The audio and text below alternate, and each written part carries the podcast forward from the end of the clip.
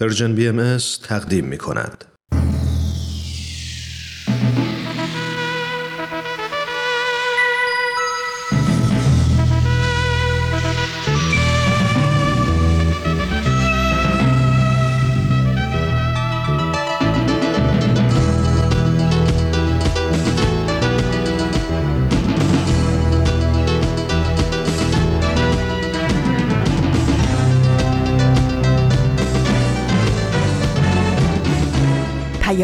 دوست، برنامه‌ای برای تفاهم و پیوند دلها.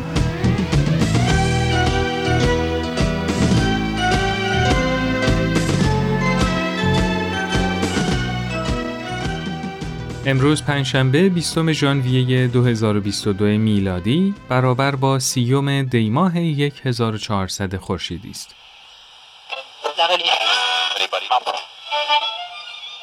جا جا به جاست. صدای ما را از پرژن بیاماس میشنوید.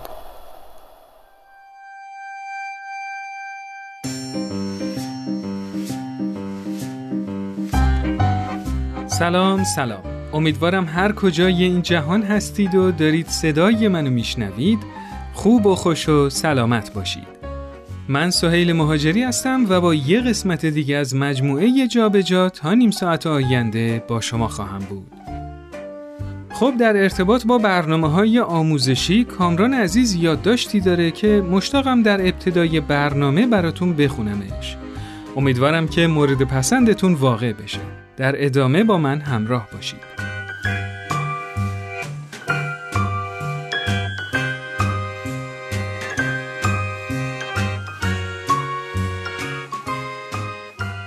اسم سیستم آموزشی توصیفی که جایگزین سیستم نمره‌ای شده رو هممون شنیدیم. من بعد از کلی پرسجو از دانش آموزا فهمیدم این سیستم به بچه‌ها یاد میده چیزای قشنگی رو توصیف کنن. اما این سیستم در مورد اینکه این دانش آموزا چطور میتونن جامعه‌ای پویا بسازن یا فرد مؤثری تو جامعهشون بشن خیلی متواضعه و هیچ ادعایی نداره. این کار رو در نهایت بخشندگی به سیستمای آموزشی موازی دیگه‌ای مثل کلاسای خصوصی و تقویتی میسپاره. البته از این کلاسا هم نباید انتظار بیجا داشت، چون هدف متعالی این کلاسا اینه که بچه‌ها برن دانشگاه و رتبه خوبی توی کنکور بیارن، نه اینکه یه مشت فعال اجتماعی، اقتصادی، فرهنگی، صنعتی بیفایده تحویل جامعه بدن. بله، با توجه به استقبال همیشگی از کلاس‌های کنکور، به نظرم بودجه هر کشوری رو میشه بر اساس درآمد این کلاس‌ها بست. اشتباه همه ی سیستم‌های آموزش و پرورش دنیا اینه که سعی میکنن برای صنایع و تجارت‌ها متخصص پرورش بدن. ولی در واقع همه ی تجارت‌ها، صنایع و رشته‌های دانشگاهی بهونه‌این که تجارت کلاس‌های کنکور شکل بگیره. و این گونه شد که تونستیم خالق آموزش و پرورش بسیار پرسودی باشیم.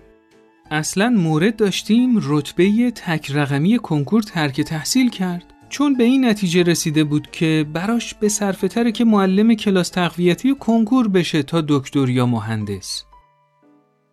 میگن دانشگاه باید مثل یه قیف باشه که ورودش آسونه ولی خروجش سخت. ولی زمان ما دانشگاه یه قیف برعکس بود، یعنی خیلی سخت واردش شدیم ولی هممون فارغ التحصیل شدیم. یادم بچه‌ها جایزه گذاشته بودن برای کسی که بتونه تو دانشگاه فارغ التحصیل نشه و اون فرد نبود کسی جز من که یه ترم در میون مشروط می شدم. بابام همین که اسم منو تو روزنامه به عنوان قبول شدگان کنکور دید، مهندس صدام می کرد.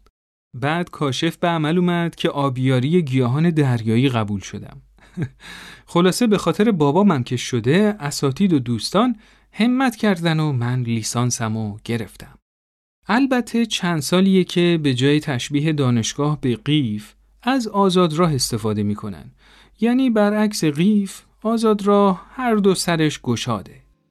چند روز پیش اسمس اومد برام که پذیرش در رشته دانشگاهی دلخواه شما بدون نیاز به دیپلم، یعنی کافیه اراده کنی تا با داشتن مدرک ابتدایی پزشکی قبول شی و این یعنی جوانگرایی جامعه علمی که میتونه به جوانگرایی جامعه مردگان منتج شه. من تا لیسانس بگیرم، یعنی حدود بیست و دو سالگی، که دستم تو جیب بابام بود. بعدشم گزینه‌ای نداشتم جز اینکه ادامه تحصیل بدم یا برم سربازی. اما از اونجایی که اگه میخواستم برم سربازی، بعدش باید ازدواج میکردم و برای ازدواج باید کاری میداشتم و کاری نداشتم، نه ازدواج کردم و نه سربازی رفتم. تصمیم گرفتم که ادامه تحصیل بدم و فوق لیسانس بخونم، صرفاً به خاطر اینکه دینمو به اقتصاد کشور و تجارت کنکور ادا کرده باشم. یه سال پشت کنکور فوق لیسانس موندم. بعد دو سالم فوق خوندم و بیست و پنج ساله شدم. در این لحظه بود که متوجه شدم من اصلاً به این رشته علاقه نداشتم و این هنر کمی نیست که یه سیستم آموزشی میتونه انجام بده که افرادی تربیت کنه که از چیزی متنفر باشن که تمام زندگی به پاش ایستادن و واسش جنگیدن.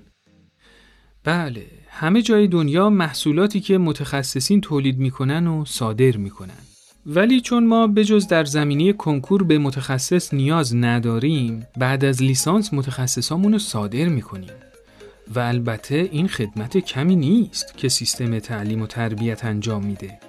یعنی جهانی فکر میکنه اما اقداماتش محلیه.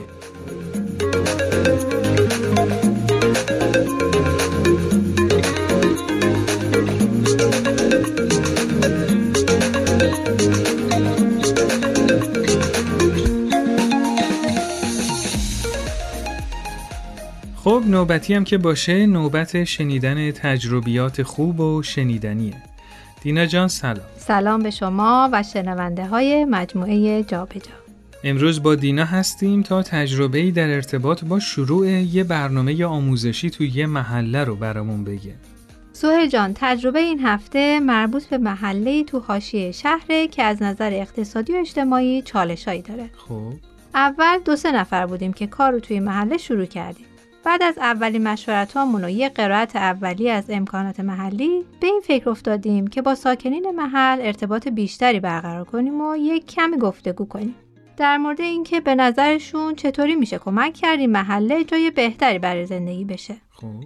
توی این گفتگوها فهمیدیم که خانواده‌ها خیلی دغدغه نوجوانانشون رو دارن که تو دوران کرونا و شرایط خاص محله قواشون داره صرف نیروهای مخرب این جامعه مثل اعتیاد، خشونت و غیره میشه.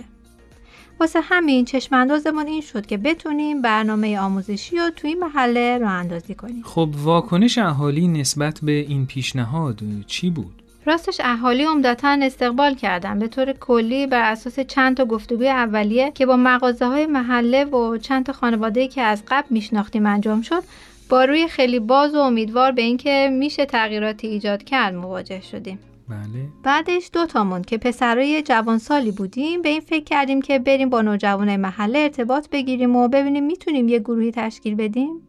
چند تا نوجوان رو به صورت تصادفی تو کوچه دیدیم. مثلا دو تاشون تو مغازه پدرشون مشغول کار بودن که رفتیم باهاشون گفتگو کردیم. اونا یه نوجوان دیگه رو همون موقع آوردن و با هر سه تاشون گفتگو کردیم. دو نفر دیگه سر کوچه جلوی در خونه‌شون داشتن بازی می‌کردن. کلاً با پنج تا نوجوان گفتگو کردیم. محتوا این بود که یک کمی باهاشون دوست شدیم و در مورد اینکه تو این دوران کرونا چه کار می‌کنن گفتگو کردیم. اونا هم استقبال کردن تا یه قراری برای ادامه مشورت و اقداماتی که میتونیم انجام بدیم بذاریم. خب، پس کارتون رو با نوجوانای محله شروع کردید. بله، درسته. ولی همینجا متوقف نشدیم. در ادامه دیدیم که توی محله افراد جوانسالی هم میشناسیم و شاید اصلا بتونیم با کمک اونا یه برنامه آموزشی برای نوجوانان ترتیب بدیم. نهایتاً با چهار جوان که دورا دور فقط چهره همو میشناختیم دوست شدیم و باهاشون در مورد این که برای نوجوانان توی این محله باید یک کاری کرد گفتگو کردیم. بعد از دو سه بار گفتگو در این مورد با هر کدومشون چند پاراگراف در مورد دوره جوانی خوندیم. در مورد مفاهیمی مثل هدف اخلاقی دو جانبه و به خصوص خدمت، نیروی نوجوانان و تواندهی اخلاقی نوجوانان گفتگو کردیم. بسیار عالی دینا جان. خب، حالا با این گفتگوها راحت بودن؟ خب، فهممون به مرور به هم خیلی نزدیک شد. مثلا در طی این گفتگوها عنوان می‌کردن که شاید این مفاهیم و گفتگوها با نوجوانا به فرهنگشون نمیخوره. میگفتن که این نوجوانا اصلا اهل این که بگیم جمع بشید نیستن. البته ما هم گفتیم که درسته فرهنگ هر جایی با جاهای دیگه متفاوته، ولی از تجربه اولیه خودمون در ارتباط با نوجوانای محل گفتیم و از اینکه اصلا این برنامه یک کلاس درسی بر بچه‌ها نیست صحبت کردیم. در واقع در مورد ماهیت گروه نوجوانان و نقش جوانا به عنوان مشوق گروه نوجوانان صحبت کردیم. خب واکنش خانواده‌های این جوانا چی بود؟ خب به موازات این گفتگوها با جوانان و نوجوانان توی محله، سه نفر از خانمای تیم اولیه به ملاقات خانواده‌های این جوانا و چند نفر دیگه توی این کوچه رفتن، باشون بیشتر دوست شدن و گفتگوهای پرمحتوایی رو با هم شروع کردن. مثلا در مورد برنامه نوجوانانی که تو محله راه افتاده با بعضیاشون گفتگو کردن. نتیجه‌اش هم این شد که یه برنامه برای دخترای نوجوان محله قرار شد که برگزار کنن. بسیار عالی. در ادامه برای نوجوانای محل یک گرد همایی جوانان برگزار کردیم. جلسه اولش آنلاین بود. در مورد مفاهیمی مثل نیروهای سازنده و مخرب و غیره برگزار شد. به مرور فهمیدیم که تو شرایط کرونا نوجوانان تحرک خیلی کمی دارن. بعد خود نوجوانا پیشنهاد فعالیت ورزشی دادن و قرار دوچرخه سواری گذاشتن. تو این فضا والدینم پیاده روی می‌کردن. نکته جالب اینه که این فضای ورزشی چند وقت ادامه داره. پس به نظر با این اقدامات کل محل یه تحرک خوبی رو تجربه کرده. منم همین فهمو دارم. علاوه بر این فضاهای دیگه‌ای هم تو محله شکل گرفت. مثلا کمک تو برگزاری دوره همی‌ها تو گروه‌های کوچیک، کمک تو حل مشکلات درسی نوجوانا و جوانا، برگزاری کلاس‌های کامپیوتر آنلاین برای جوانسالان، کمک تو برگزاری پیکنیک خانوادگی با اهالی محل با رعایت پروتکل‌های بهداشتی تو ایام کرونا نمونه از این تلاش‌ها بود. بله. ما تو همین قدم‌های اولیه تونستیم ببینیم که تلاش برای تشویق و همراهی نوجوانا توی برنامه آموزشی چطوری میتونه به پویایی، تحرک و امید توی محله کمک کنه. خیلی ممنون دینا جان، مثل همیشه عالی بود. من که واقعا لذت بردم. خواهش میکنم. دو برنامه دیگه و تجربه دیگه شما رو به خدای بزرگ میسپارم. موفق باشی. خدا نگهدار. خدا نگهدار. همه توی حرفا میگن دوست دارن که مشکلا حل شه، ولی واسه این کار میخوان یه نفر دیگه نفر اول شه. واسه تغییر، واسه هر چی از خودت شروع کن. اگه میخوای این دنیا به بهش مبدل شه، بعد به دلت را نده، به ترسا پا نده، محکم باش برو جلو تا آخر، وایسا وا نده، تسلیم نشی. برنده ای همیشه بازنده بوده اون که جا زده.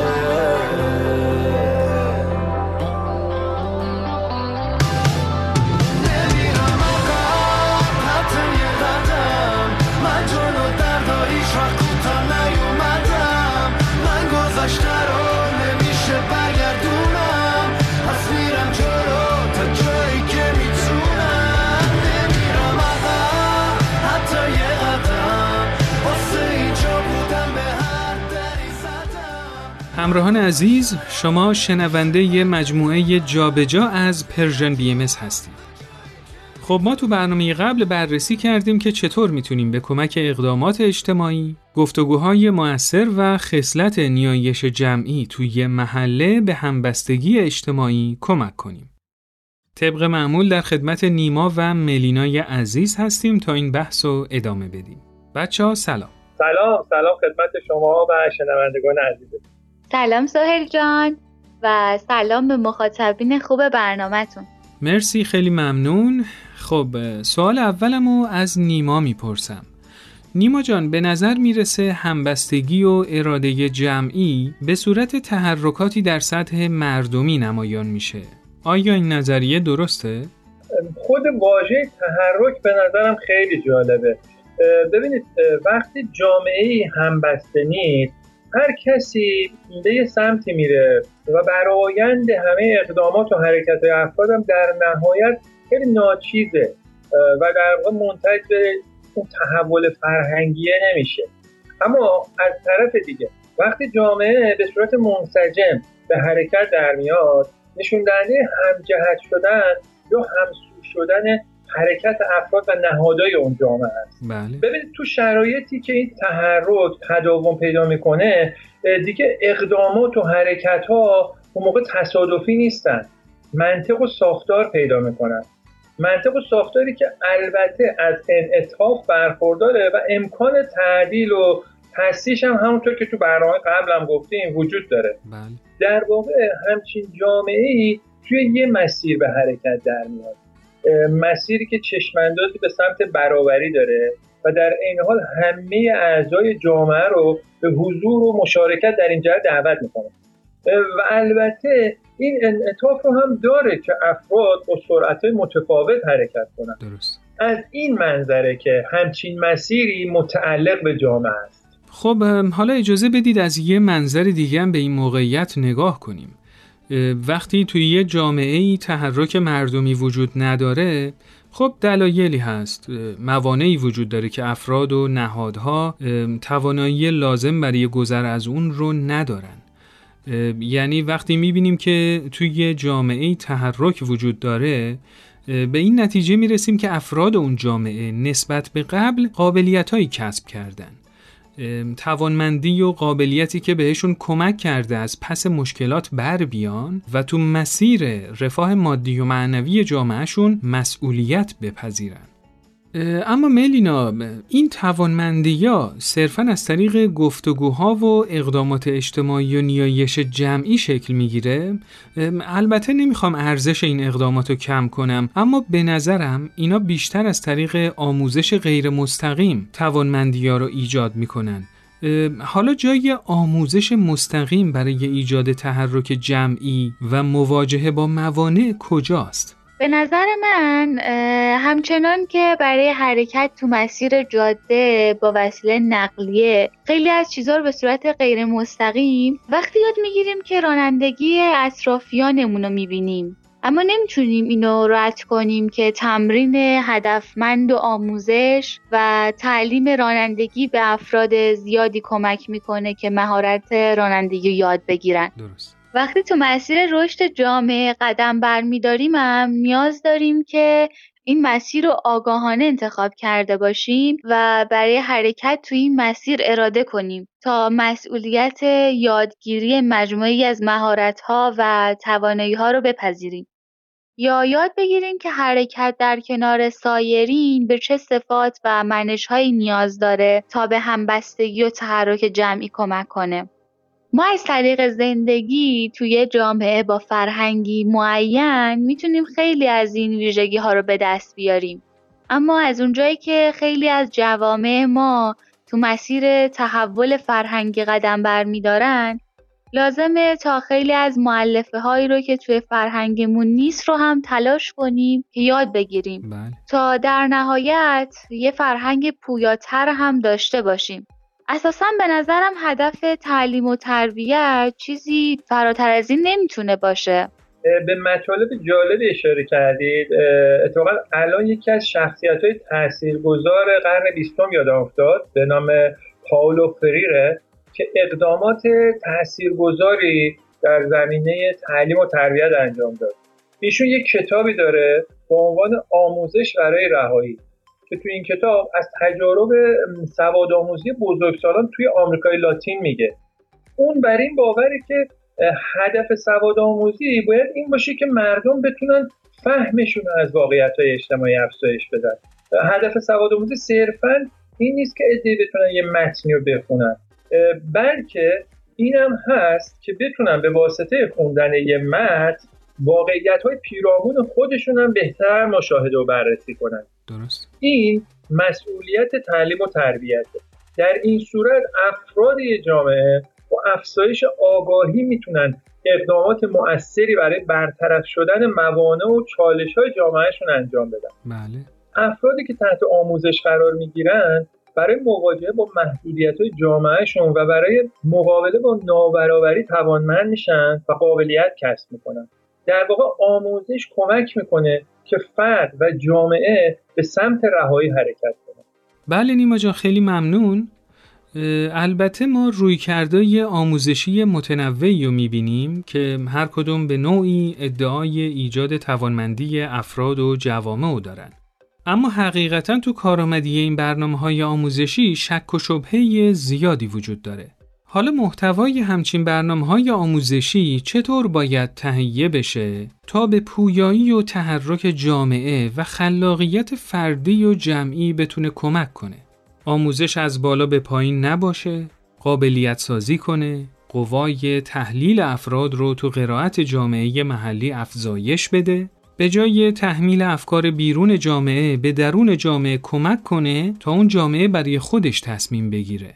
به نظرم عموماً محتوای آموزشی توسط شخصیت‌های آکادمیک توی محیط‌های آکادمیک تهیه میشن و روی نمونه آماری تست میشن و بعد برای اجرا تو مدارس مورد استفاده قرار میگیرن.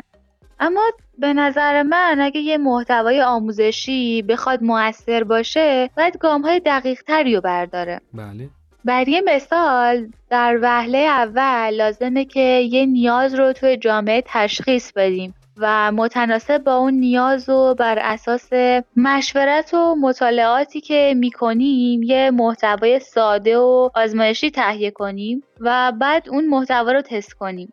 نکات قوت و ضعف این مجموعه رو مورد تأمل و بررسی قرار بدیم و بعد اگه لازم بود تعدیل و تصحیحش کنیم و بعد دوباره آزمایشش کنیم و این روند رو اونقدر تکرار کنیم تا حقیقتاً به نیاز شناسایی شده به کمک همچین محتوایی که از دل آزمون و خطا بیرون اومده بتونیم پاسخ بدیم. درست.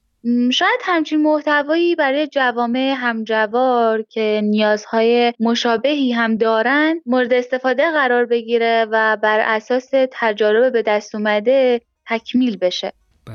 اینطوری میشه که منتج به نتایجی که توی سوالت بهش اشاره کردی میشه و از آسیب‌های نظام‌های آموزشی رایج تا حد زیادی حفظ میمونه. ملینا رویکرد جالبی رو برای تولید محتوای آموزشی توصیف کردی.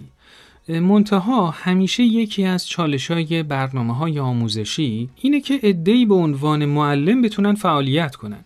خب از یه طرف دستمزد این معلمین مسئله خیلی مهمیه و از طرف دیگه مکانی که بتونن این آموزش‌ها رو ارائه بدن و از طرف دیگه میدونیم که وقتی میخوایم تو محله‌ها و دهکده‌ها فعالیت‌های جامعه سازیمون رو شروع کنیم منابع مالی و انسانیمون همیشه خیلی محدوده. درسته، ولی من فکر میکنم اساسا یه برنامه آموزشی توی یه محله و دهکده طوری باید طراحی بشه که با کمترین هزینه و منابع بتونه پیش بره. بر همین اساس چند تا ایده میتونه کمک کنه. اول اینکه همه این امکانو داشته باشن که توی این برنامه آموزشی شرکت کنن تا به رفاه مادی و معنوی جامعه کمک کنن. بله.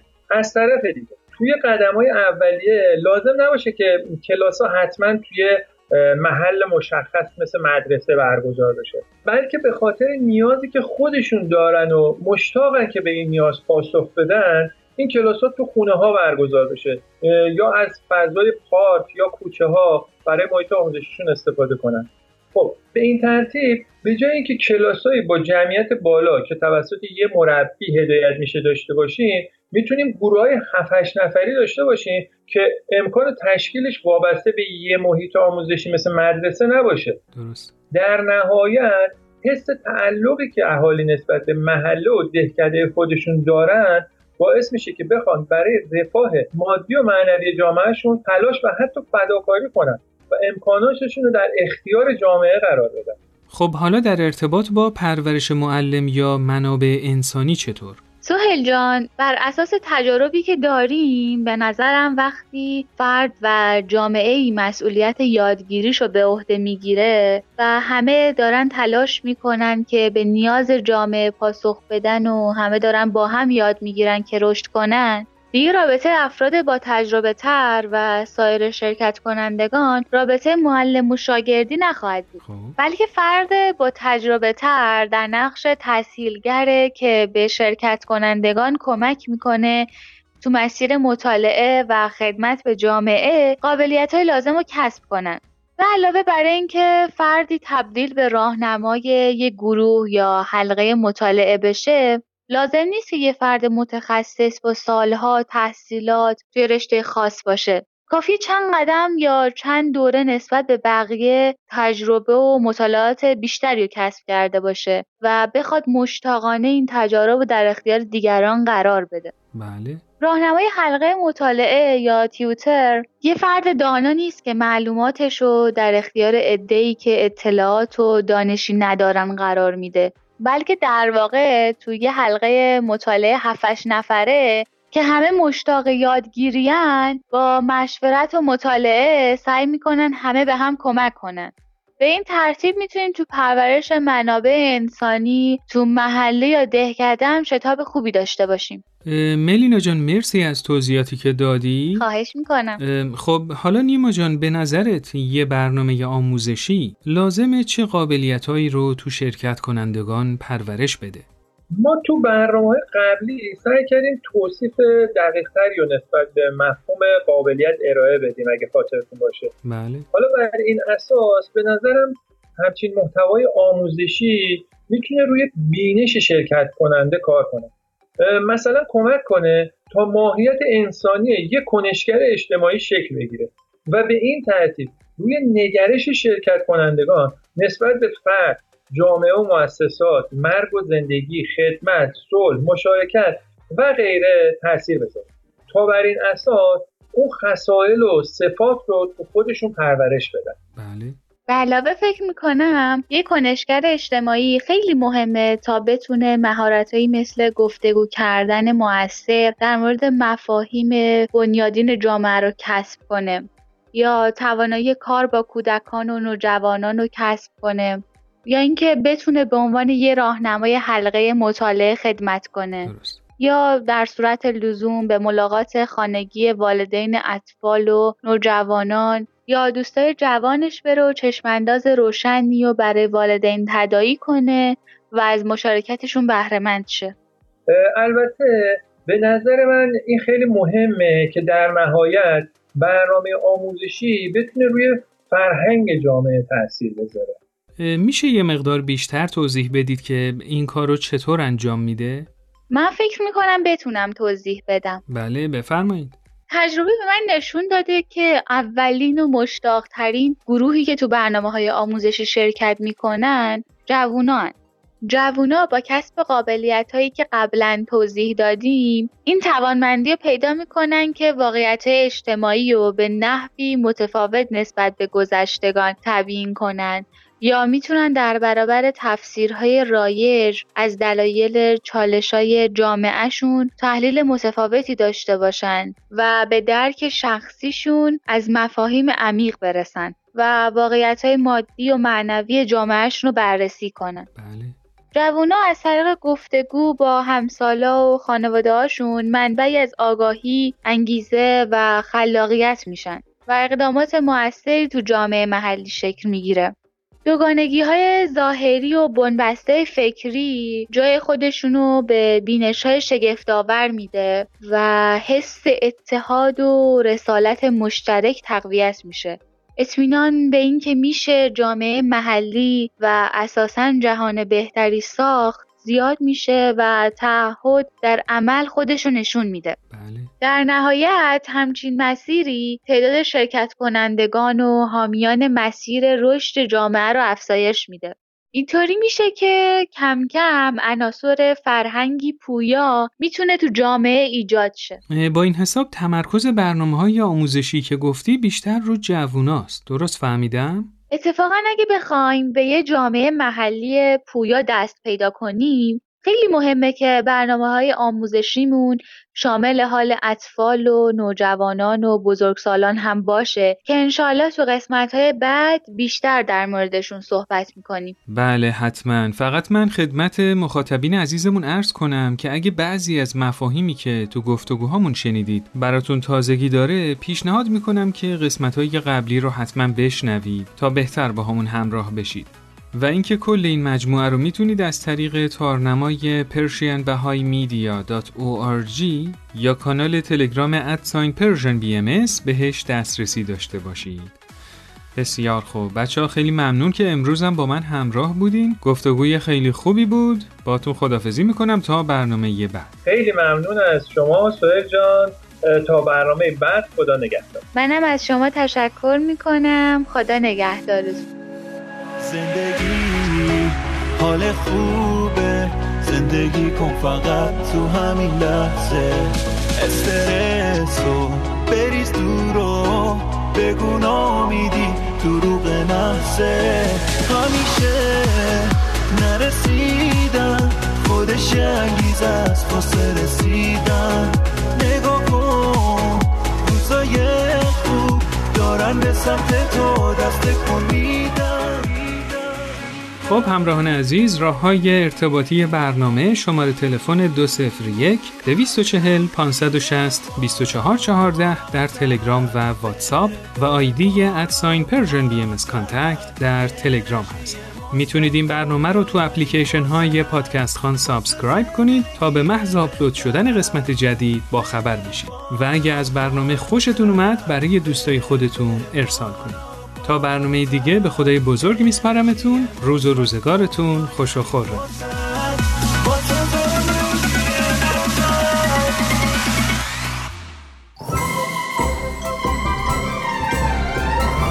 شما تو ماشین پادکست هفت گوش میدی؟ آها، بیشتر به بخش گفتگو علاقه مندین. دوست دارید اخبار رو با از این دنبال کنی؟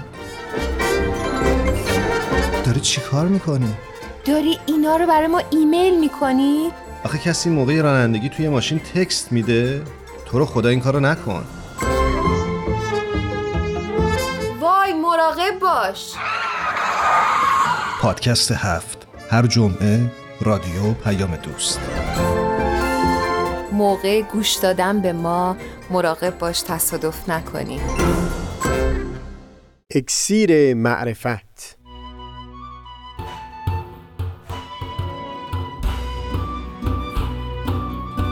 مروری بر مضامین کتاب ایقان.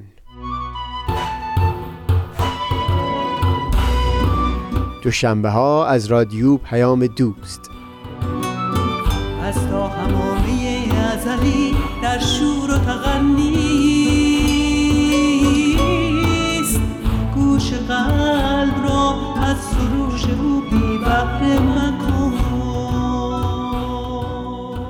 با فرارسیدن پنج شنبه دیگه از روزهای تقویم، فرصتی کوتاه و ارزشمند دوباره برای ما فراهم شده تا یک نامه دیگر رو به اتفاق از پاکت در بیاریم و اون رو بلند بلند خطاب به مخاطب عزیزش بخونیم، با این امید که حضور روحانی او رو هم در جان و وجدان خودمون احساس کنیم و اینطوری از یک معاشرت صمیمانه و درونی لذت ببریم. به شما سلام و ازتون دعوت میکنم در قسمتی دیگه از مجموعه نامه های بدون تمبر بدون تاریخ با من همراه بشین. تو این میونه راه عمر یک نگاهی پشت سرت بنداز بهمن. پشت سر حرفای دلتو تو این نامه ها به اونها پر از یاد و خاطره، از رنج ها و شادی ها، از یابی ها، از آثارشون. خیلی از اون آدم ها دیگه تو این دنیا زندگی نمی کنن، ولی تأثیری که روی تو گذاشتن براشون نامه میشه. اما در عالم خیال تو میتونی اونها رو براشون بفرستی. نامه هایی بدون تمبر بدون تاریخ.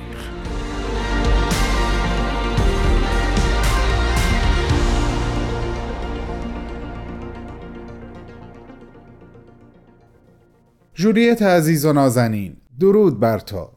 مثل همیشه آرزون برات این هست که در عالم بالا در محضر حضرت عبدالبها با تمام وجود مسرور باشی و این جزو معدود آرزوهای من هست که یقین دارم محققه. هفته قبل هم به نوشتن برای تو ادامه دادم و الان فرصت خوبی در اختیار دارم تا بخشی از نوشته هام رو با حضور مخاطبین گرامی برنامه باهات در میان بذارم. خاطراتت رو در روزهای مختلفی که در عکا بودی مرور می‌کردم جولیت. مرور این خاطرات در من تأثیر متفاوتی می‌ذارن که دوست دارم از اون تفاوت برات بگم. ببین، من خیلی از صحبت‌هایی که تو در خاطراتت از حضرت عبدالبها نقل کردی رو قبلا شنیده بودم، اما خوندن دوباره اونها در دفتر خاطرات تو این کمک رو به من کرد تا بتونم به لحاظ زمانی و مکانی فضایی که حضرت عبدالبها این صحبت‌ها رو با عزیزانی مثل تو در میون گذاشتن رو هم در ذهن تجسم کنم و به ناگهان متوجه شدم تأثیر این صحبت‌ها بر روی افکار و عواطفم چقدر عمیق‌تره.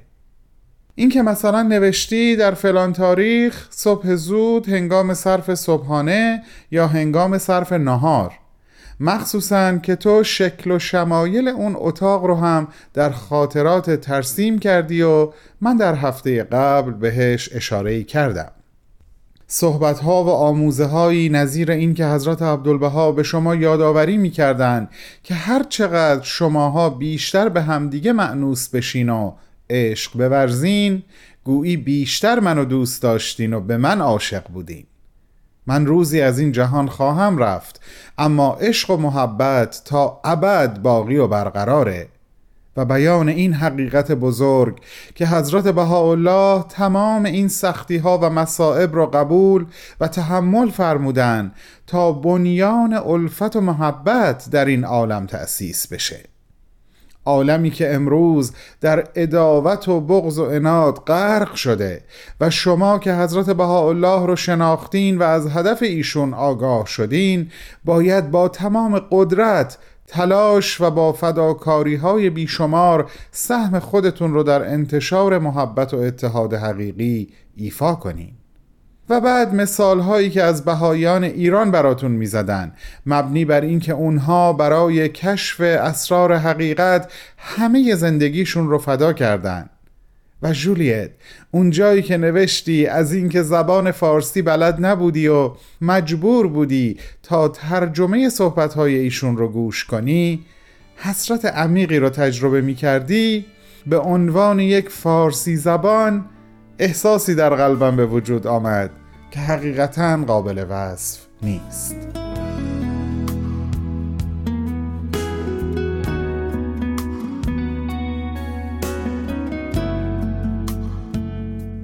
جولیت عزیز، امیدوارم کماکان از عوالم پاک من و دوستانم رو در عالم خاک همراهی کنی و مشغول گوش دادن به نامه خودت باشی. در لابلای خاطراتت به مطلبی برخوردم که دوست دارم با ذکر تاریخ بهش در این نامه اشاره کنم. آخرش میگم چرا تاریخ نگارش این بخش از خاطراتت رو ذکر کردم. چهارم ژوئیه هزار و نهصد و نه، صبح زود هنگام صرف چای. چشمام رو میبندم و خودم رو در همون اتاق تصور میکنم. منور خانم، دختر حضرت عبدالبها، مناجاتی از حضرت بهاءالله رو تلاوت میکنن و بعد حضرت عبدالبها به یک نکته مهم تاریخی اشاره میکنن و میفرمایند اشاره حضرت بهاءالله در مناجاتی که همکنون تلاوت شد به سلطان عبدالحمید امپراتور مخلوع عثمانی بود.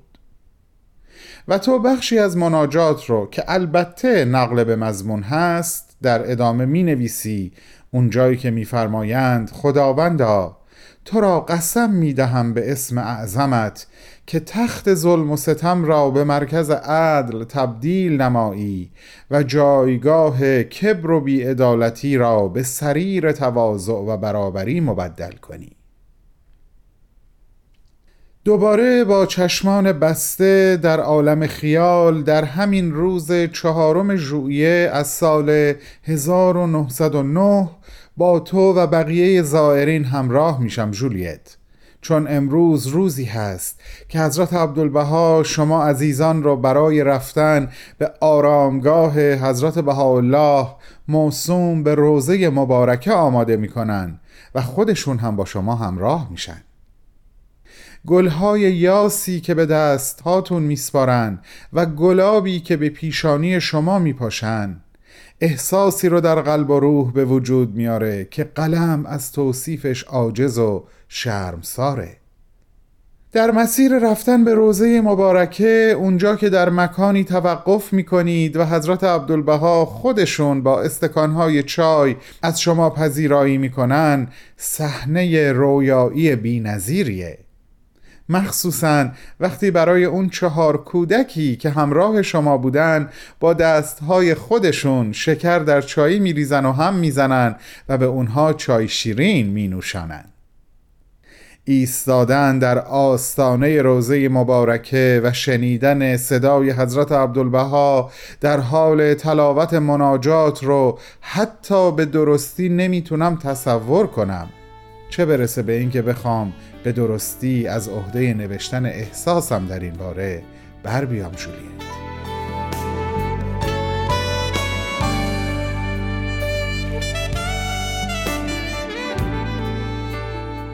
بیانی از حضرت عبدالبها هست که برای من و اکثریت قریب به اتفاق شنوندگانمون بیانی آشناست.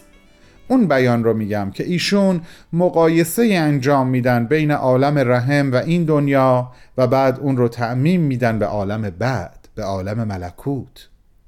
مثال میزنن که انسان آنچه در عالم رحم به دست میاره در همون عالم به اهمیت و ضرورتش پی نمیبره و در این عالم هست که اهمیت داشتن اون نعمتها رو درک میکنه. به همین ترتیب درک ارزش و اهمیت نعمتهای روحانی رو تا در این عالم هستیم اونطور که باید و شاید نمیتونیم درک بکنیم، بلکه در عالم بعد هست که به این ادراک دست پیدا میکنیم. تا اینجا همه چیز برام آشنا بود جولیت، اما مثالی که اون روز در ادامه این صحبتها برای شما زدن خیلی برام تازگی داشت. تا حالا اصلا نشنیده بودم. اونجا که بیان میکنن زیارت روزه مبارکه، حالا چه به حسب ظاهر چه زیارت در عوالم قلب و روح، یکی از همون نعمتهایی هست که ارزش و اهمیتش در عالم بعد بر ما آشکار میشه.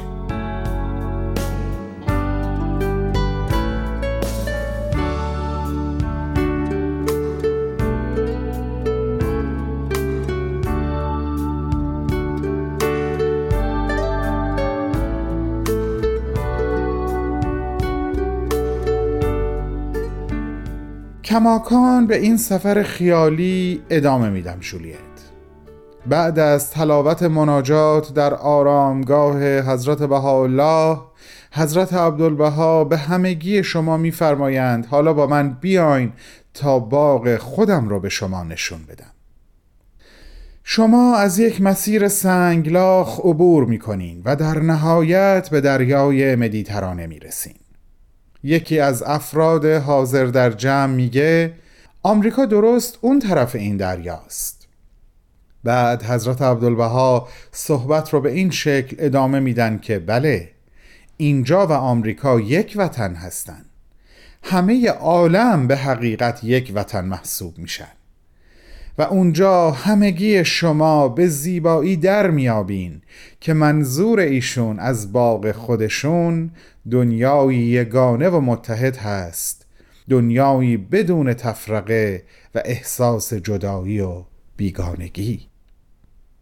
چیزی که برام در ارتباط با تاریخ نگارش این بخش از خاطرات جالب بود این هست که روز چهارم ژوئیه روز استقلال آمریکاست و هموطنان تو این روز رو جشن میگیرن به امید روزی که استقلال همه عالم از بند بیگانگی و رسیدن به یگانگی رو جشن بگیریم.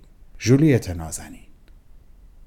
فرصت رو به اتمامه، اما حرفهای من با تو ادامه داره. من هفته آینده هم باز با تو سخن خواهم گفت. پس وعده ما هفت روز دیگه به وقت زمین. بالا و بلند پرواز کن، آسمان به زیر وسعت بالهای تو. دوستت می‌داریم. بهمن و دوستانش.